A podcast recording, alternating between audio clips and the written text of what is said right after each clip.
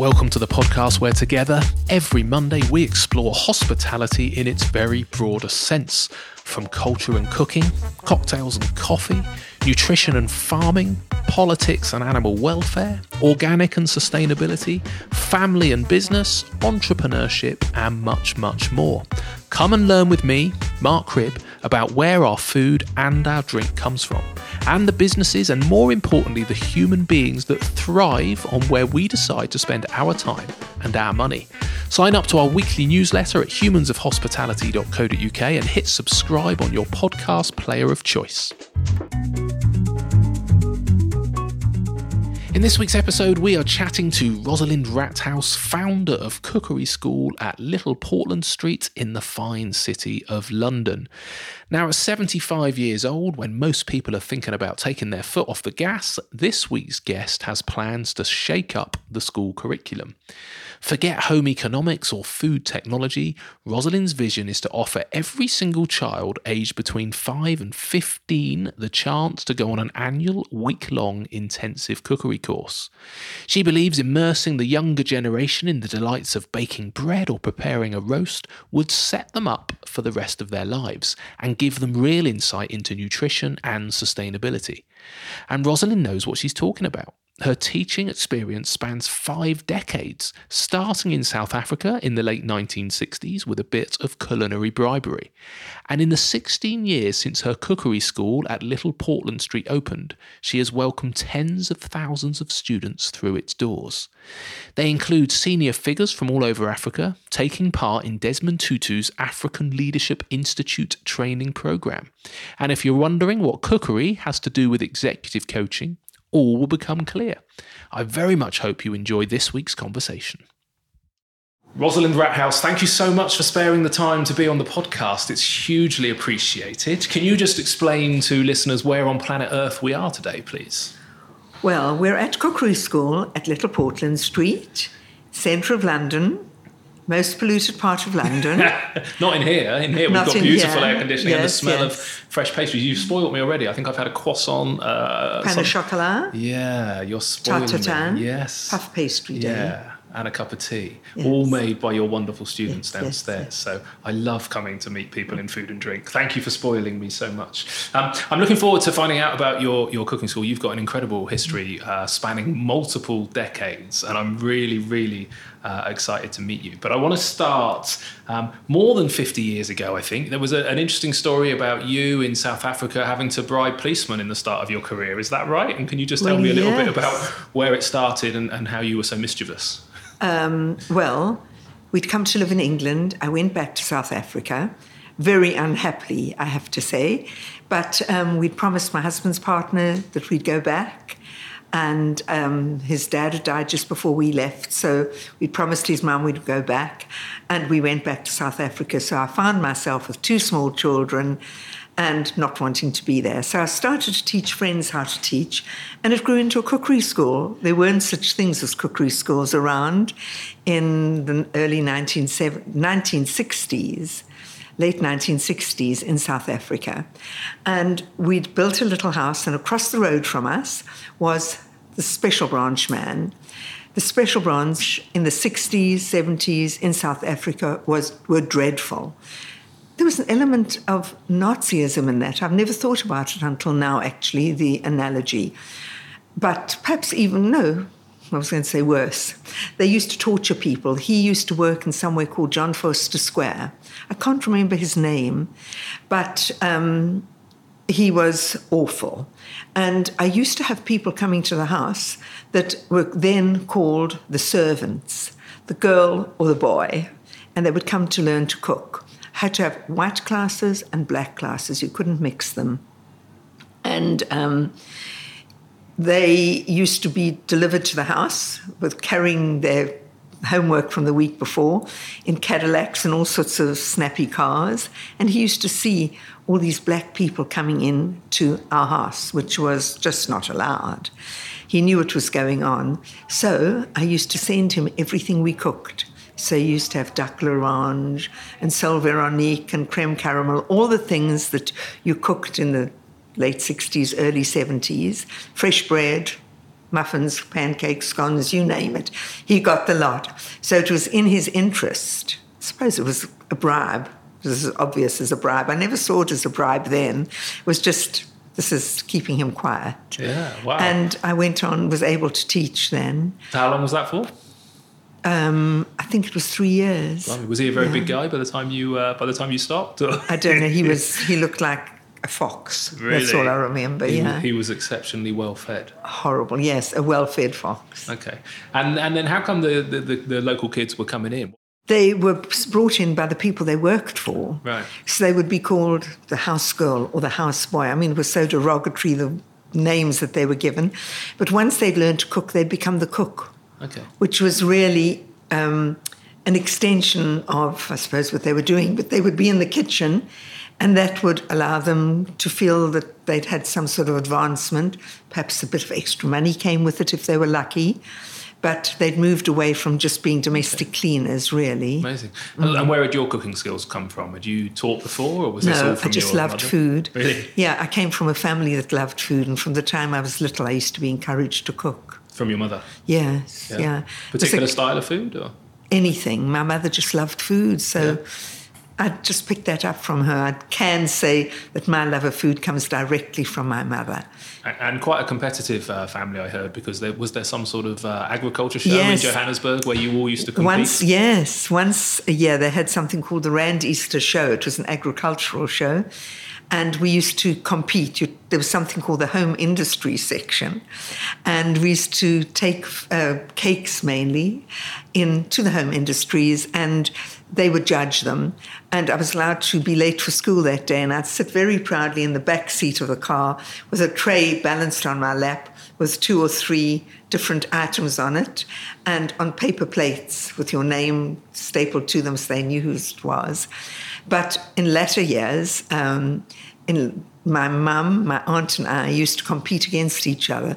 We'd use the same recipe. Really? And who, who won? Different years, different people Oh, would win. so diplomatic, wasn't it? So, Okay, yeah, it was good. Good fun. Um, and then the, the style of teaching then was this uh, was this a hands on? Did you have you didn't have a no, commercial kitchen no it, hands-on. So you know, no, how we just we had just built a house. My husband was an architect, so we built this little house, um, very compact house. He'd built a kitchen where I could demonstrate a demonstration kitchen. Okay. So people would sit on one side of it, and I would be on the other, and they would I would show them what to do. But they would always have to have homework. They had homework every week. So they'd have to go home and cook something that they'd learnt in the lesson, one or two dishes, and bring them the next week for everyone to taste. They were so diligent, they were so wonderful, and they'd all come the following week bearing tins. Wow. And that I learned a lot just by doing that. They'd say, "Oh, This week my cake is terrible. I just did it so quickly. And they'd open the cake tin and there'd be this amazing cake, light as a feather, because they thought that labor that you put into something made something better. Okay, yeah. Someone else would say, I've worked very hard at my cake this week, and you'd open it in the tin, and there'd be this absolutely flat cake. Because what they'd done is, with all the mixing, they'd beaten all the air out of it. yeah. Mm-hmm. So it didn't take too long. I didn't realize it was in those days, it was to do with gluten and all sorts of other things. But I learned very quickly that if you worked swiftly, and you didn't overmix things, you got a great result. So I could only teach with saying that, not always knowing the reason. Okay. Um, and they were fabulous. When I first started cookery school in London, I gave people homework the first week. No one did anything, Really? or subsequently did they ever do a bit of homework, cooking homework. So I just gave up on that. And it made you realize how valued Hmm. Every bit of education in South Africa was. Okay. And there was a big gap. So you came, you came back after three years, and then you spent Yeah. the next three decades teaching in other people's establishments. Is that No, right? No, I didn't. I was a teacher. yeah. Um, I taught in schools. Yeah. Any particular job before you opened the cookery school? Any particular job that Lots stood of out? different ones. No, no? no, but they were all, no. all kind of learning your craft of teaching more, presumably. Yes. So- And I always felt that it was unfair because I came from a generation where the husband was the breadwinner. And having been the breadwinner at that stage and not liking my job made me realize that what a responsibility it was for a man to have that sort of on his shoulders, and I swore that I would never not work, that it would always be shared, and it was. Wow. Yeah, he earned a lot more than me at various stages because we built a practice up for him, and he worked and brought in the majority of what we needed to live off. But I always did work.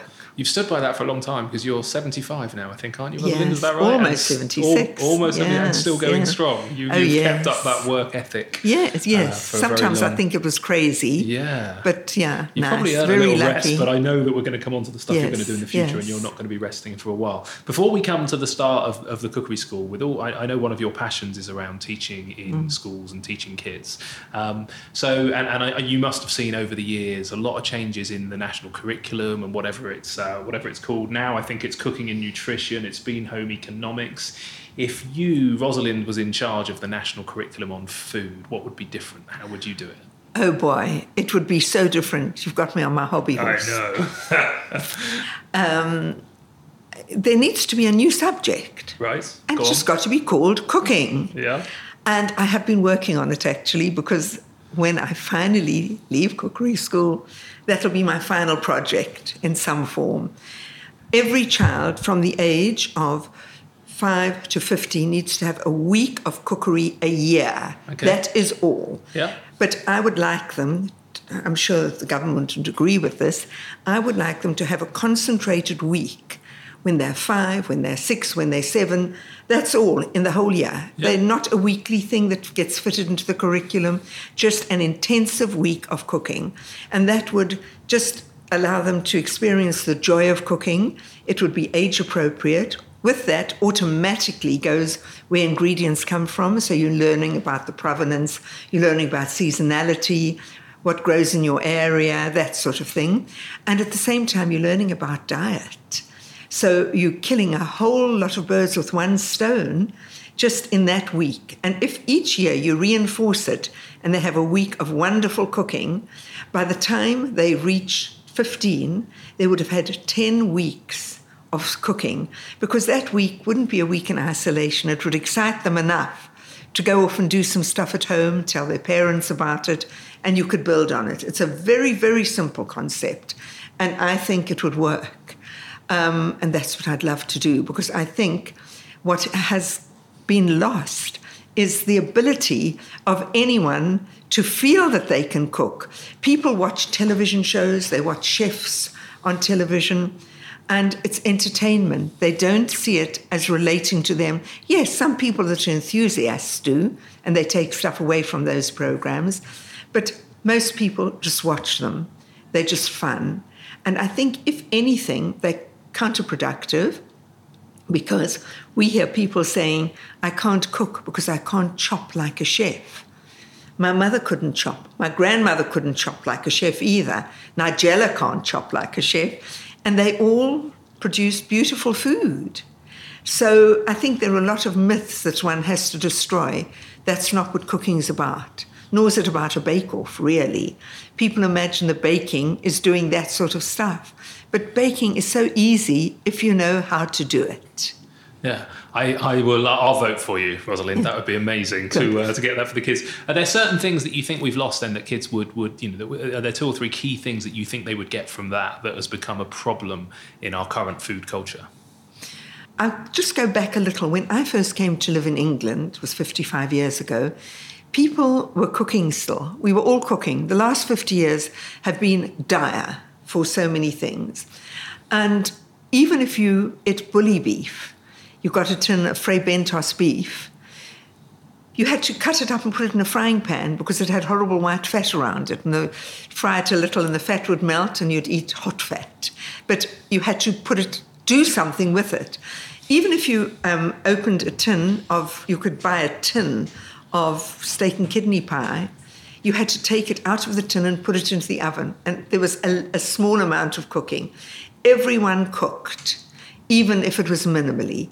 No one cooks much at all because you can buy instant food. You can go and buy a, a meal in a tray, and all you do is pop it into your microwave. We didn't have microwaves. So, I mean, microwaves have changed the culture hugely as well. So, I think with all that has come a very, there is a really serious situation. obesity is rife. Um, diets are just awful. People don't even know what to eat anymore. People don't even know what ingredients look like, many ingredients. Um, they can't recognize them. And if you were teaching children how to cook, you'd whack the obesity straight away with diet. You'd actually also whack the environmental stuff because they'd understand about sustainability and they'd understand how to cook so that you didn't need to depend on very heavy um, processed food. Because with processed food as well, of course, goes the salts and the sugars. And if you're cooking for yourself, you just put in a small amount. If you're buying processed food, you're having a huge amount of the bad stuff. Uh, so 2003, you set up the cookery school. What's yeah. what's the motivation then to solve some of those problems? Or? Well, no, no, nothing as grand as that. I was um, at that stage. I was a study skills tutor, and I was teaching loads of children every week. And I built up a, an enormous practice at home. My husband had been ill, and that had started by accident. I was still of the generation where things went wrong. If a parent was ill, I'd say, Don't worry, I'll take time out from work and I'll look out after them. My husband had been ill, and he said, You're not going to look after me, staying at home looking after me. And I started, I said I'd teach one child how, at home how to do stuff. And before I knew it, I had this huge study skills um, practice. And I was seeing about 40 children a week. But it was from home, and it wasn't solitary at all because I was talking to so many schools, going in for meetings, kids in and out the whole day. It was really good. And there was a year off boy that I was teaching. In those days, you could still do modular um, subjects in a modular form for A levels, and he had to do one or two retakes. And um, I, I persuaded him to take the year off school and take retake and just catch his breath and decided what he wants to do wanted to do because he was a year too young really for his year and so he went off and he did he did his retakes he went off he did um, a word processing course because i think that's a really handy thinking tool and then he came back and said, Now what am I going to do? And he was one of those boys who said anything to him, Do you fancy that? And nah, nah, you know. Anyway, I finally said, What about learning to cook? And he said, Ah, oh, yes. So we phoned up the couple of schools that were around in those days, and no one had a space for him. And I said, If I had time, Jake, I would teach you how to cook. Because I, in my youth, I had a cookery school in South Africa. And um, left it at that. That night, I was repeating that story to my husband and daughters who happened to be home. And they said, this is your chance. You've always wanted to have a cookery school. Do it. And that is when we found the space, okay. set it up, and it, that's how it started. I then told all the parents of the children that I was teaching that I would hold on to their children until they no longer needed me. So the first year I dropped half of them, and the next year I dropped another half. It took a, quite a few years until I didn't have anyone that I was teaching. The few that I did teach used to come to cookery school at seven in the morning before school, and they'd have their lesson, occasionally the odd one after school, and finally they all disappeared, and I was able to turn all my attention to cookery school. So two, 2006 comes along, and that's basically when you can go yeah. full time. And that was a that was a, a, brave thing to do to get that building um, just off a conversation with your with your husband and your well, kids. I guess when you feel that brave, just felt like it was fun. Yeah the next yeah, stage. Yeah, it must have been exciting stage. having done it in South Africa in the 60s to finally, you know, 2003 comes mm-hmm. along and all of a sudden you've got uh, uh, the startings of a cookery school in London. Did you feel mm-hmm. excited mm-hmm. or did it just feel no, like it just fell into place. You don't. Yeah there are always problems, you know, setting things up, and you become involved with the detail rather than the principle of what you've done. Yeah. It's rather like looking back to South Africa now and thinking about teaching in those early days and the guy across the road. I think, how could I have done that? Were you crazy? Yeah. But the first thing I did actually was in a block of flats. I forgot that. We were the first flat in a huge block of flats and that's where I did the first teaching. And um, in those days, I only used to do the maids that used to come to classes, and all the people in the building complained. Oh, really? And we were stopped. Okay. Yeah, they shut me down. What? And that's when we built the house. Right. Excellent. And so I was sort of you were so focused on what you were doing that you just got on with it. You just left that rubbish behind you and got on with the next step. Yeah. And I think it was rather like setting up cookery school here. It's just having decided to do it. You did it and it just had to fit in with your life. Right. You know, so you, you open up properly. And, Yeah. Uh, who were your clients? Who was Well, coming in? during the week, I couldn't teach much. I'd come in in the evenings at six o'clock. Oh, and Kay, that's with us now, started at, soon after that with me. So Kay's been with me for close on 16 years. And Kay would come in during the day and do some cleaning and some preparation. And then I'd come in the evening and give the odd class. And slowly it built up. Once I had a really gorgeous Japanese assistant. She swapped me helping in the kitchen for learning how to cook. Her name was Mai. She fab- was fabulous. And sometimes I remember on one, in fact, on one particular course, we had one man that did a three day course, the two of us with one man there. And my family said, Are you absolutely crazy? Why didn't you cancel it? I said, No, we can't. If we teach him how to cook, he'll go away and tell other people about it, and that's how we'll build up. So it's hard to believe from those early days that thousands of people come through the school in a year now. Yeah. So how many is it now? You've said it. I read a figure of you've taught forty thousand people or something like that. Is that is that true? Well, it's 16 years, and if we're very conservative, you could say 5,000 people a year. I Don't know Amazing. what that is. Yeah. Dreadful at math. Yeah, no, no, it's, it's a lot of people over over a great period of time. Hmm. And and then so your your motivation then for this isn't about because I know you get cross with the very uh, chefy kind of Hmm. programs, and you mentioned the knife skills and stuff like that. So one of the things you're known for, I think, is is keeping food very real, isn't it? It's the practicalities Hmm. of cooking uh, and quite a diverse market. This isn't a chef school for creating the next uh, kind of Gordon Ramsay. This is about people being able to live. I think. Can you just explain the ethos about yeah the, Yes. Who you teach and why? I guess. Yes. It's about bringing back good home cooking skills, the things that I was saying people have missed out on over the last, increasingly over the last 50 years, um, to the point now that very few people actually do cook. We see people coming in to the kitchens and they really sometimes don't even know how to hold a knife. So it's teaching them things that are easy to do, that are accessible. For example, the first thing they learn on our beginners course is how to use an oven, because that's really easy. You just put your, say, a roasted chicken in with some potatoes or veg around it. Just got, put some garlic or whatever you want to do on top of it, ginger, whatever you want to do. Nice loads of olive oil into the oven. And when it comes out, there's this glorious meal. And they can't believe they've created it, and it's been so easy. So it's that sort of thing we do. Even things like a creme caramel couldn't be much easier if you just know they've got to keep the temperature down. So they're creating something that they think is a really fantastic restaurant food, but so easy to do themselves. Okay. Bread, likewise. Bread's very forgiving um, and so versatile. So those are the sort of things we do. It's always food that's easily replicable at home, and it's also making them feel very empowered. You've got to feel you can go away and do it. We never ever reprimand anyone because you've always got to feel what you've done is okay and that you can build on something. Um, we also pounce on mistakes. We think mistakes are a great way of learning. We never say, oh my God, look, you've screwed up. But if someone makes a mistake, we warn them at the beginning of classes. This is what we do. If someone makes a mistake in the class, or if we make a mistake, we are also fallible, that we will use the mistake as a, as a teaching point. So we'll say, okay, this has gone wrong. Your mayonnaise or aioli has split.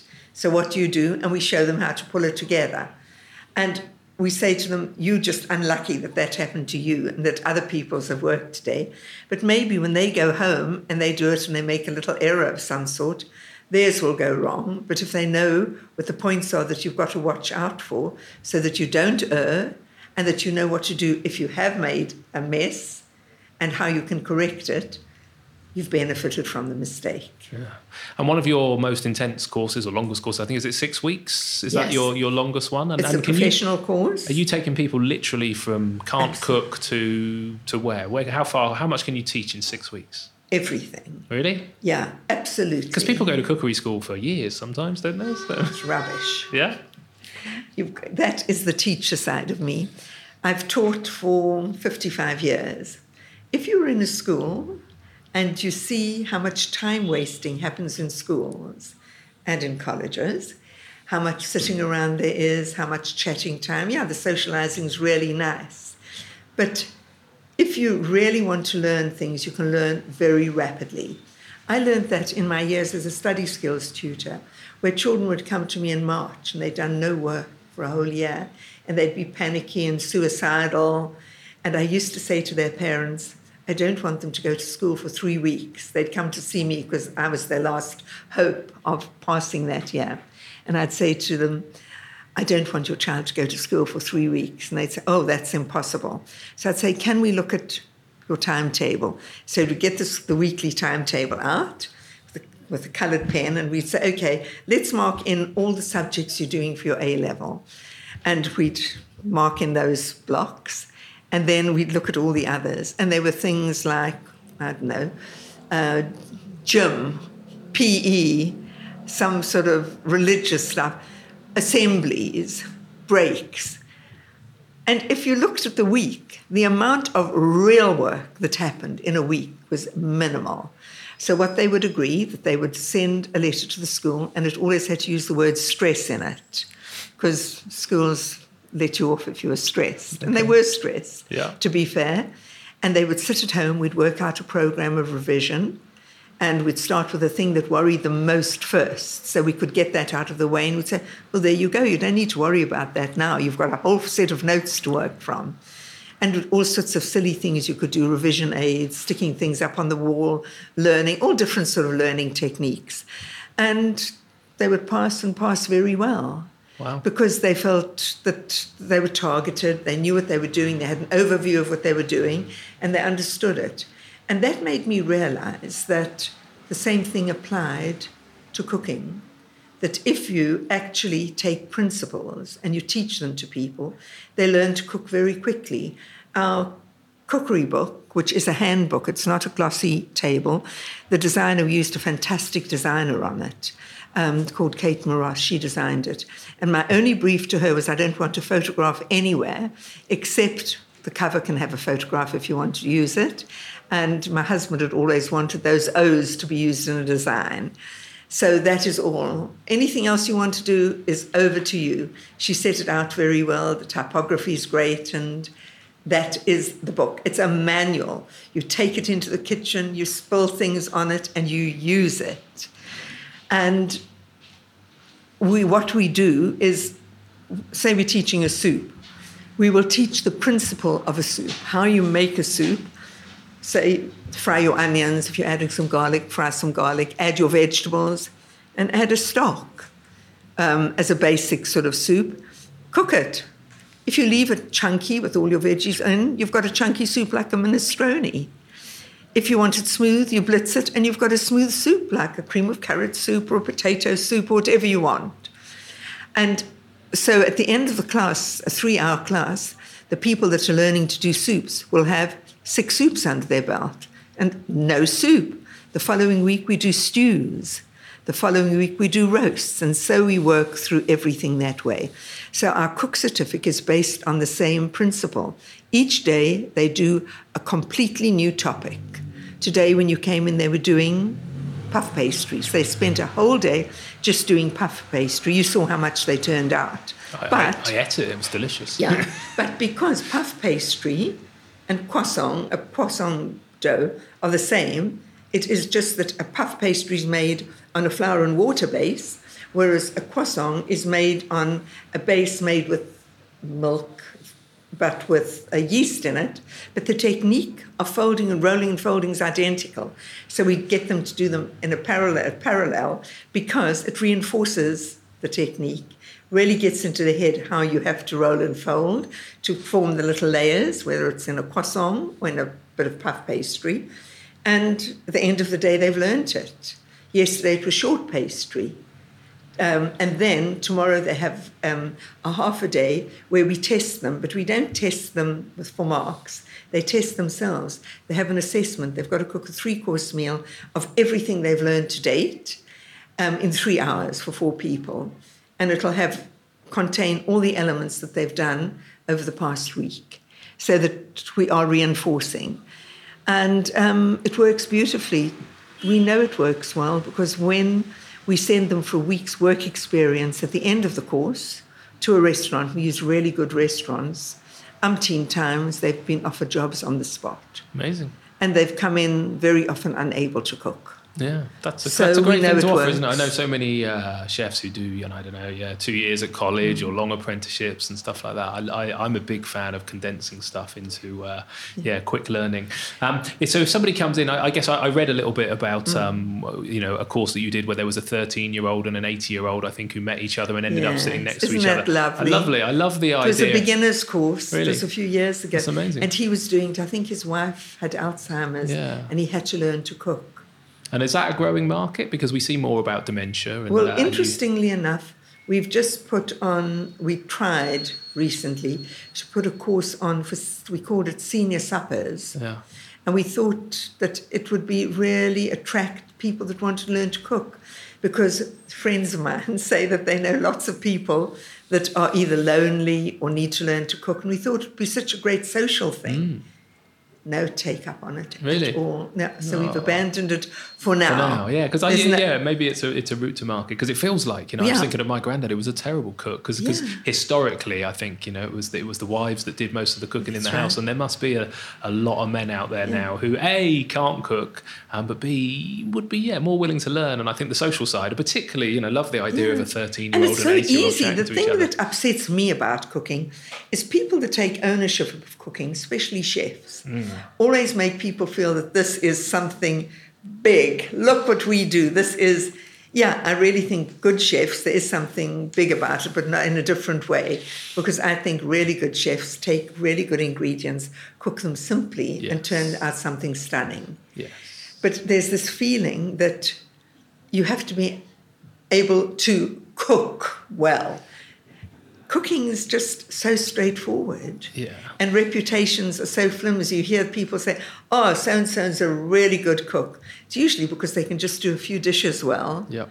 Um, but cooking, I'm always saying to people that cooking's not like learning maths or learning English, where you start at the bottom, learning letters and learning words and so on until you can read sentences.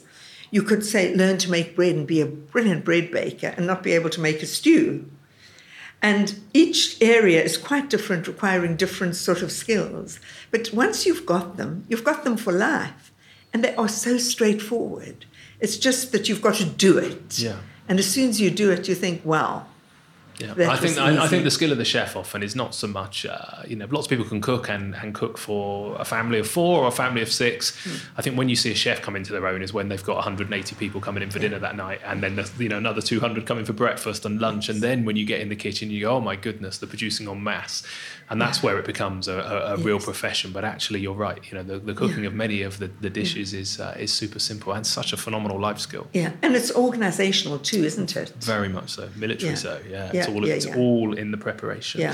So one of the other things, apart from um, yeah, just your, your your your passion and your simplicity, I suppose, is your your love of sustainability, um, both in in some of the practices, and you've got some really good uh, tips on things you can do in the kitchen to be more sustainable, but also in the provenance of the food. So your your desire to follow the seasons, that you predominantly use organic meat.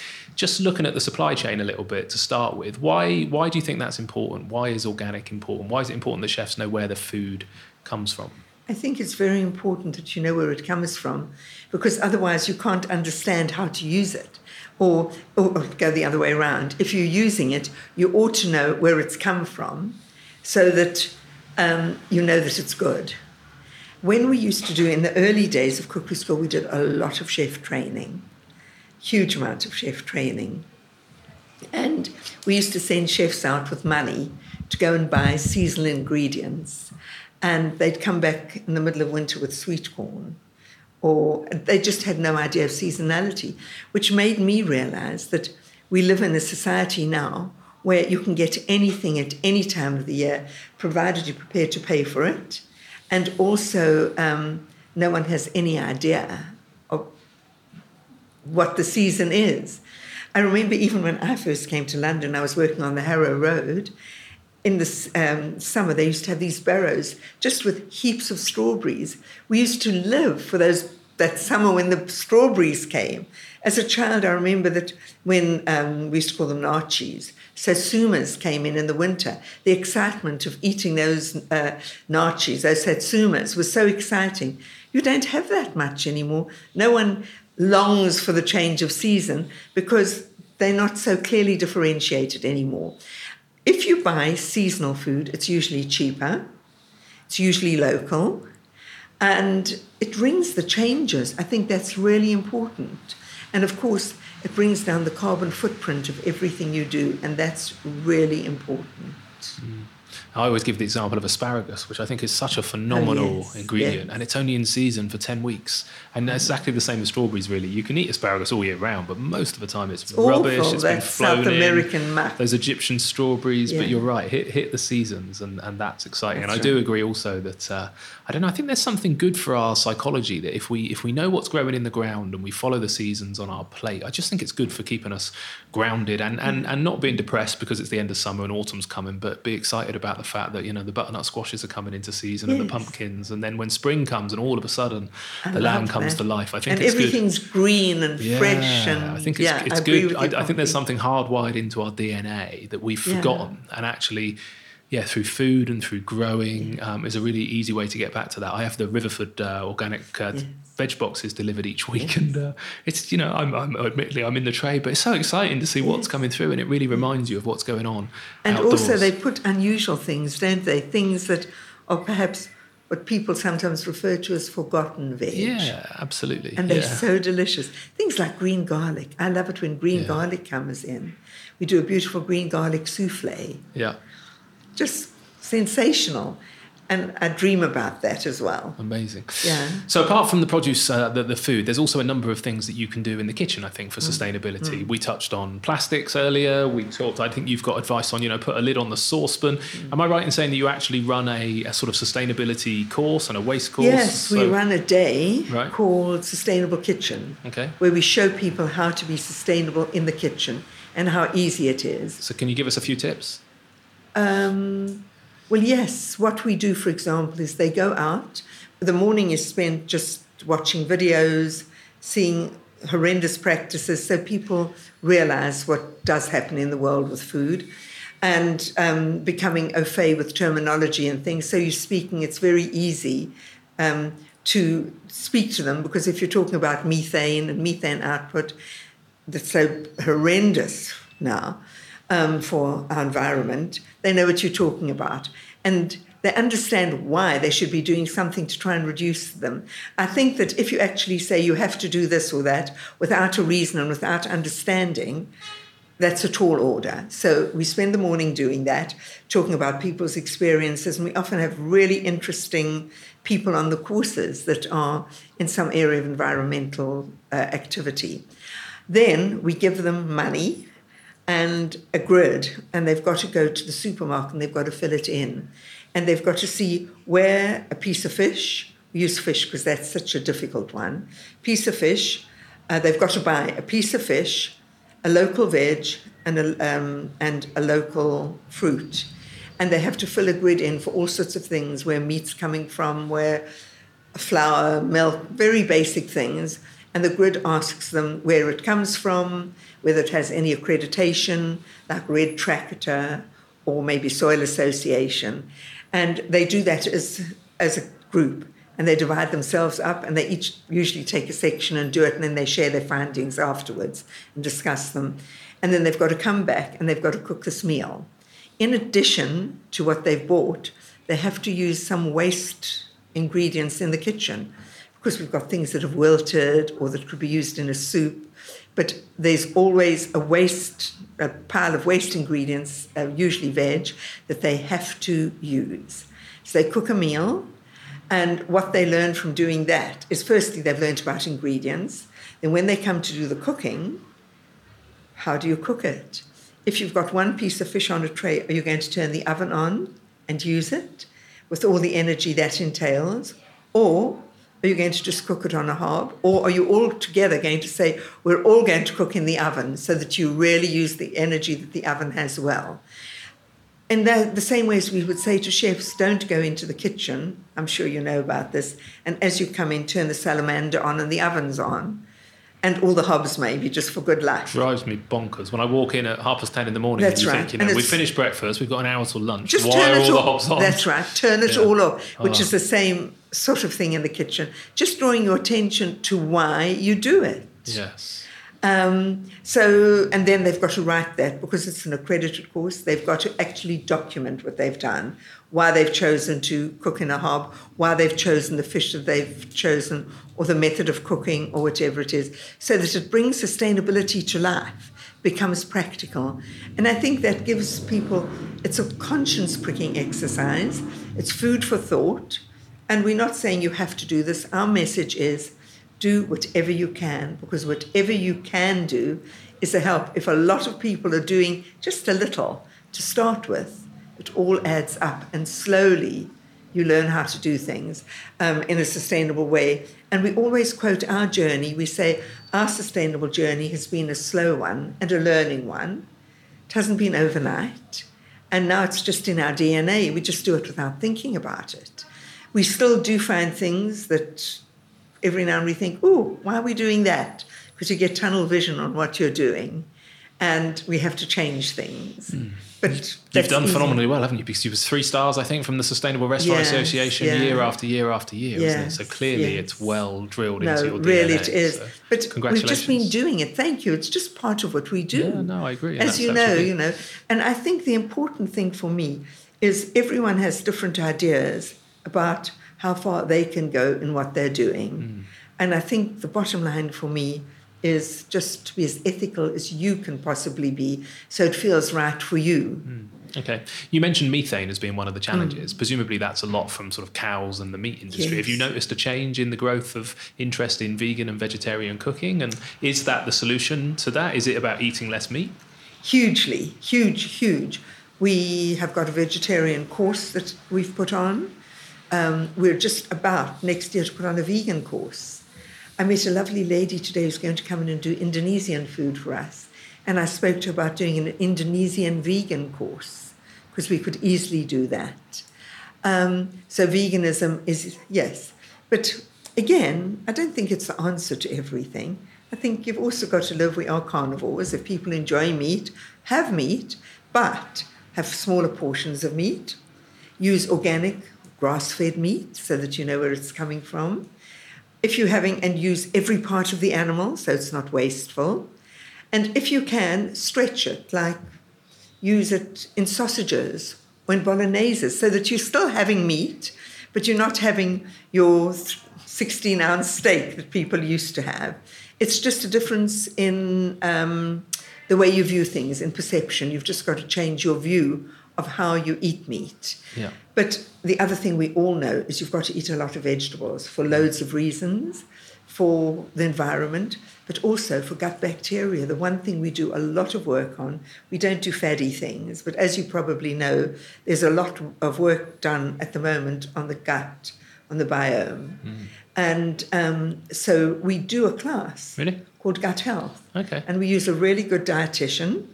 And um, we just show how easy it is to cook delicious food with probiotics, prebiotics, and polyphenols in them. And people are always surprised that there's no compromise. You don't have to limit what you eat. You can have some red wine, you can have coffee. We do a lovely chocolate and olive oil mousse. And um, of course, some beautiful cheese from the fromagerie, you know, that's from unpasteurized milk. And it's a great diet Yeah. No compromise there at all. But it's again for people that are interested, they're suddenly thinking, hmm, not so easy, not so difficult Yeah. to cook for this sort of Yeah, diet. It does come down to quality. I mean, a lot of the microbiomes in your gut are affected by antibiotics, I think, aren't they? Which Yes. not just the antibiotics Oh, that we take, but the fact that us The eighty percent of animals, antibiotics in the world go into the animals, eat Isn't the animals. that hideous? It is hideous, yes, and that's having an impact on our gut. So it's nice to hear that you're focusing on that, and Yes. and that really does come down to, To being yeah, able the to quality cook. of the food that you eat, And eat also being able to just be able to do a minimal amount of cooking. Yes. Yeah. You know, you can't buy that in instant food or ready-made No. food. No, I like the uh, quote. Uh, Michael Michael Pollock, I think is it Michael Pollan from um, the, Michael the omnivore. Yeah, the omnivore's dilemma, who says um, if it's made in a plant, don't eat it, and if it's made from plants, then eat it. And so much of our food now is made in plants, Absolutely. basically, isn't it? Yeah, So, I agree uh, completely. yeah. Um, you've also still got some links. I was reading that um, going back to your your sort of South African Hmm. roots, that you were you were working on doing some leadership courses. That has been such a fabulous um, 14 years, I have to say. Fourteen We've years. So what are you doing? Well, 15 years ago, two guys from Shell said, unless you started training people in uh, training people in Africa how to be leaders, the same type of leadership, corruption, etc., would go on and on. So they designed this course. It's a long course. It's um, I think it's three weeks. Yeah, spread out over a few months um, to teach people how to be leaders. And they spend the first week in the Cape meeting each other and doing preliminary leadership things. And they have to go away and do a project. That is in April. Then in September, they meet in Oxford and they present whatever their project has been to the rest of the group. They're usually between 20 and 25 people on it. And then they do another whole lot of leadership training exercises, very innovative exercises. Then they come to London where for the third week, where they meet again various organizations, see how they work, people in law, the judiciary, all sorts of things. It depends on the year. And they do one day with us? And they often cite our day as their most uh, interesting, fun learning day. How much they actually say how much they learned from the day. And um, I've worked for the last 14 years with an absolutely amazing organizational psychologist. And um, we plan the courses together. She tells me what she'd like out of them, and we just work together um, really well. We understand each other. And um, I become her mouthpiece. I run the whole course. And sometimes I'm a dictator, bit of role play. And I'm quite tough because we are recreating some conditions that we want. And um, other times she'll say, do this or that. I want them to experience whatever it is. So we will translate whatever she wants into a food experience. This year, for example, we um, divided them up into regions. We've never done that before. We always throw the task at them as a caucus and they've got to just work on it. This year we divided them into regions. Um, South, East, and West Africa. There was no one from North Africa, so we left that out. And we put people from South Africa into the East African team and into the West African team, and like we muddled them all up. And they all had to make a meal from a particular area. The instruction actually told them um, what they all had to. do. They had to all do something similar. It was um, they had to make a three-course meal. Um, two, uh, one was uh, one course had to be vegetarian. One had to be uh, protein-based and of veg. And then, as in addition, they had to make a Chinese meal because the Chinese are there to stay. And they all did that, and with various conditions that they have to comply with. And um, they all did that. A lot of organization in that for them. When they'd finished that, we ripped their labels off from the teams they were in. We've never done this before. And we then gave them a label. The first label said their name and East Africa, West Africa. It would be West Africa, Nigeria, East Africa, Kenya. We actually gave them a country that they had to cook from and gave them ingredients from that country. Then we got them to rip their apron labels off and replace them with their name, and it just said Team Africa. And the task, which was a really hard one, was to find a meal and plan a meal together, all 22 of them, that represented Africa. And that was really hard because the meal is unimportant. Mm-hmm. What was important is the thinking of what do we have in common, because, and the reason for that was the African bloc's just formed. Nigeria has been the last country to join it, and it's going to be the biggest. Tra- it is the biggest trading bloc in the world. It's not really operational yet. They've got a long way to go, but it was starting to make them think about themselves as a bloc we are Team Africa. Amazing. Yeah. So it was fantastic. Yeah. So it's, Um, it's not so much about the, the, the food and the learning No, to cook. no, it's all it's about the the- psychology and the Yes, teamwork. And you, you this gets filmed, is my understanding. Yes, it's it? All can- filmed. And then they go back to usually use RIBA, the Royal Institute of British Architects, in the morning. When they arrive, we give them a wonderful African breakfast there, and they do their planning there. Then they bring the ingredients over. We give them boxes of ingredients. They carry the ingredients over. There are loads of them, so they just share the ingredient carrying to the kitchen, straight into the kitchen, and get working. But in previous years, we've done different things, like um, something that comes up every year is corruption. Yeah. But we've got to keep it fresh because they speak to each other. They Yeah. convene across Africa and in their countries periodically and they talk about it. So we've always got to have new ideas. That's the testing. But one of the things we've done is corruption's a big thing. So we deprive them when they're cooking of certain ingredients like oil, salt, es- essential things. And then Edwin, that you met, will sidle up to someone with about this much oil, fraction of oil in a little bottle. They'd say, Do you want some oil? And they'll nod, and it's all filmed while they're doing this. And he'll say something like, I love your bracelet. Can I swap the oil for a bracelet, your bracelet? And I'll say yes, and I'll slip it off and give it to him. And that isn't the important part. The important thing is that they've done it. Because when they go back to brief, debrief later and they see themselves doing that at arm's length, what it allows is a discussion about taking bribes or being corrupted. There's no difference taking oil really at cookery school or taking a black diamond from someone. And what it does is it then starts a conversation around how do you realize, how do you recognize if someone's the word that comes to mind is grooming you or is approaching you in the way they oughtn't to what you should what should you be doing who do you share it with and so on so a lot of the issues that we have there um, are almost metaphors for what happens in the real world That's great. um, the kitchen becomes a microcosm yeah.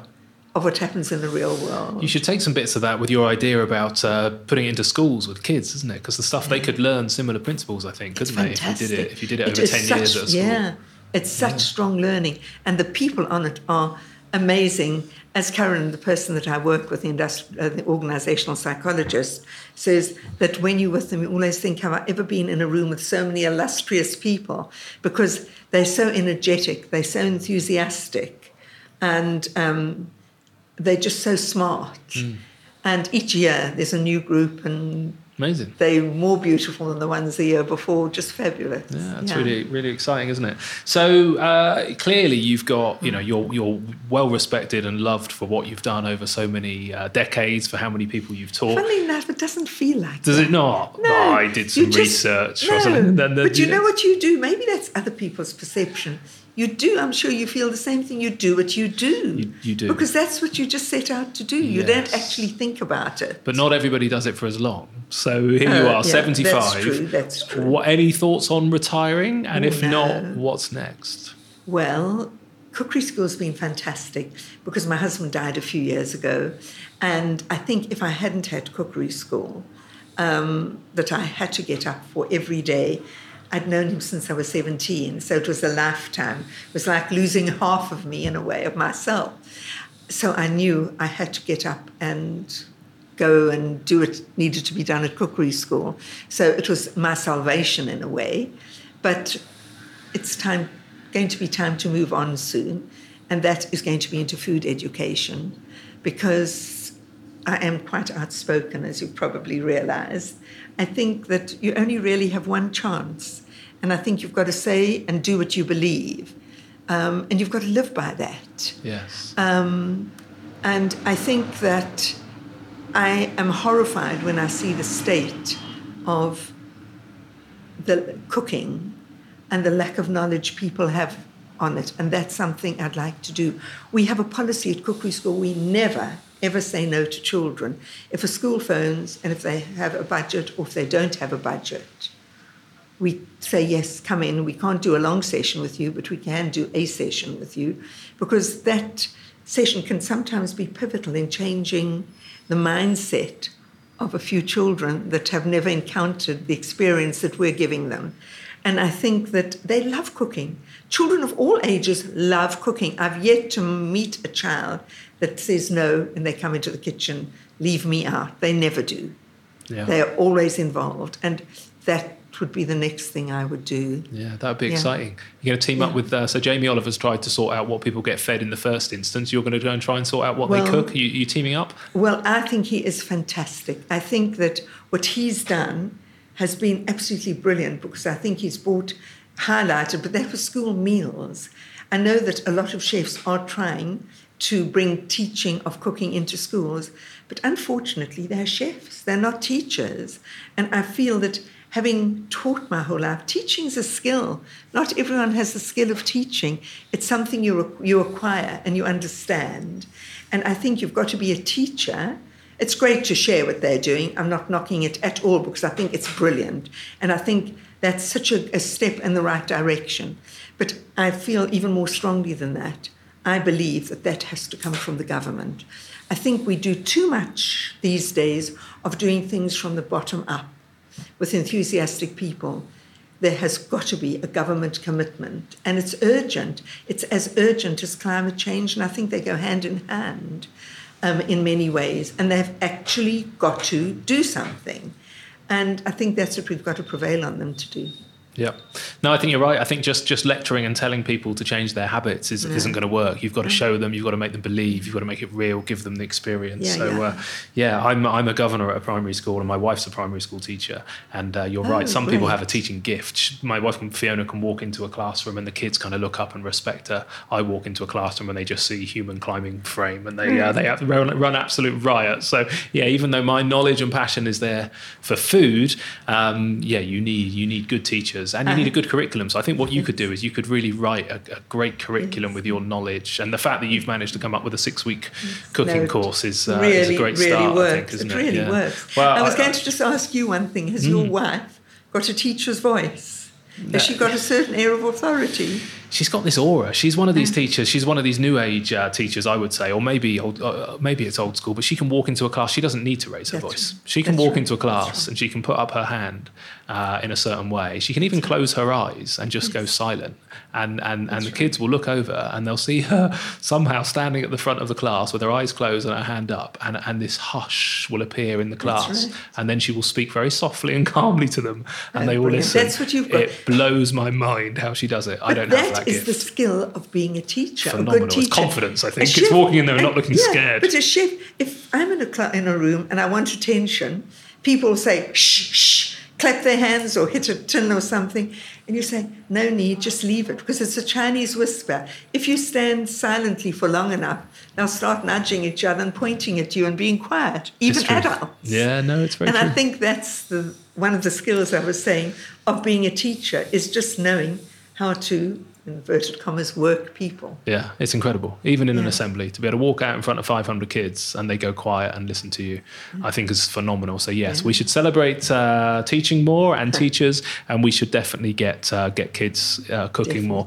Um, if people want to find out more about your cookery school, where should they go? The website, um, presumably the yeah. best place. www dot cookery school, all one word, .co.uk. Excellent. Well, look, thank you so much for spending the time. It's just great oh. to hear. Uh, you, you know, for, for, I'm uh, another 30 years of, uh, of passion and enthusiasm for our sector before I reach your area of uh, level of knowledge and expertise, Rosalind. So I hope I'm as excited in 30 years' time oh, as you are now. Thank but you. congratulations Mark. for what you do. It's great. Thank you so much. It was so lovely speaking to you. And you've got a nice long way ahead of you. Lovely. Thank you so much, Thank Rosalind. You. Cheers. Bye. Thank you so much for listening to this week's podcast. And remember that on the website humansofhospitality.co.uk, every week we put on some uh, show notes and some links through to the various websites or social media that are mentioned. And we also do a nice little breakdown of that week's conversations into specific topics so you can jump through the podcast and just listen to some of the highlights if you wish. If you've not done so already, if you could leave us a review on iTunes or one of the other podcast players of your choice. That would be hugely appreciated. Thank you so much, and uh, we'll be out with another episode next Monday.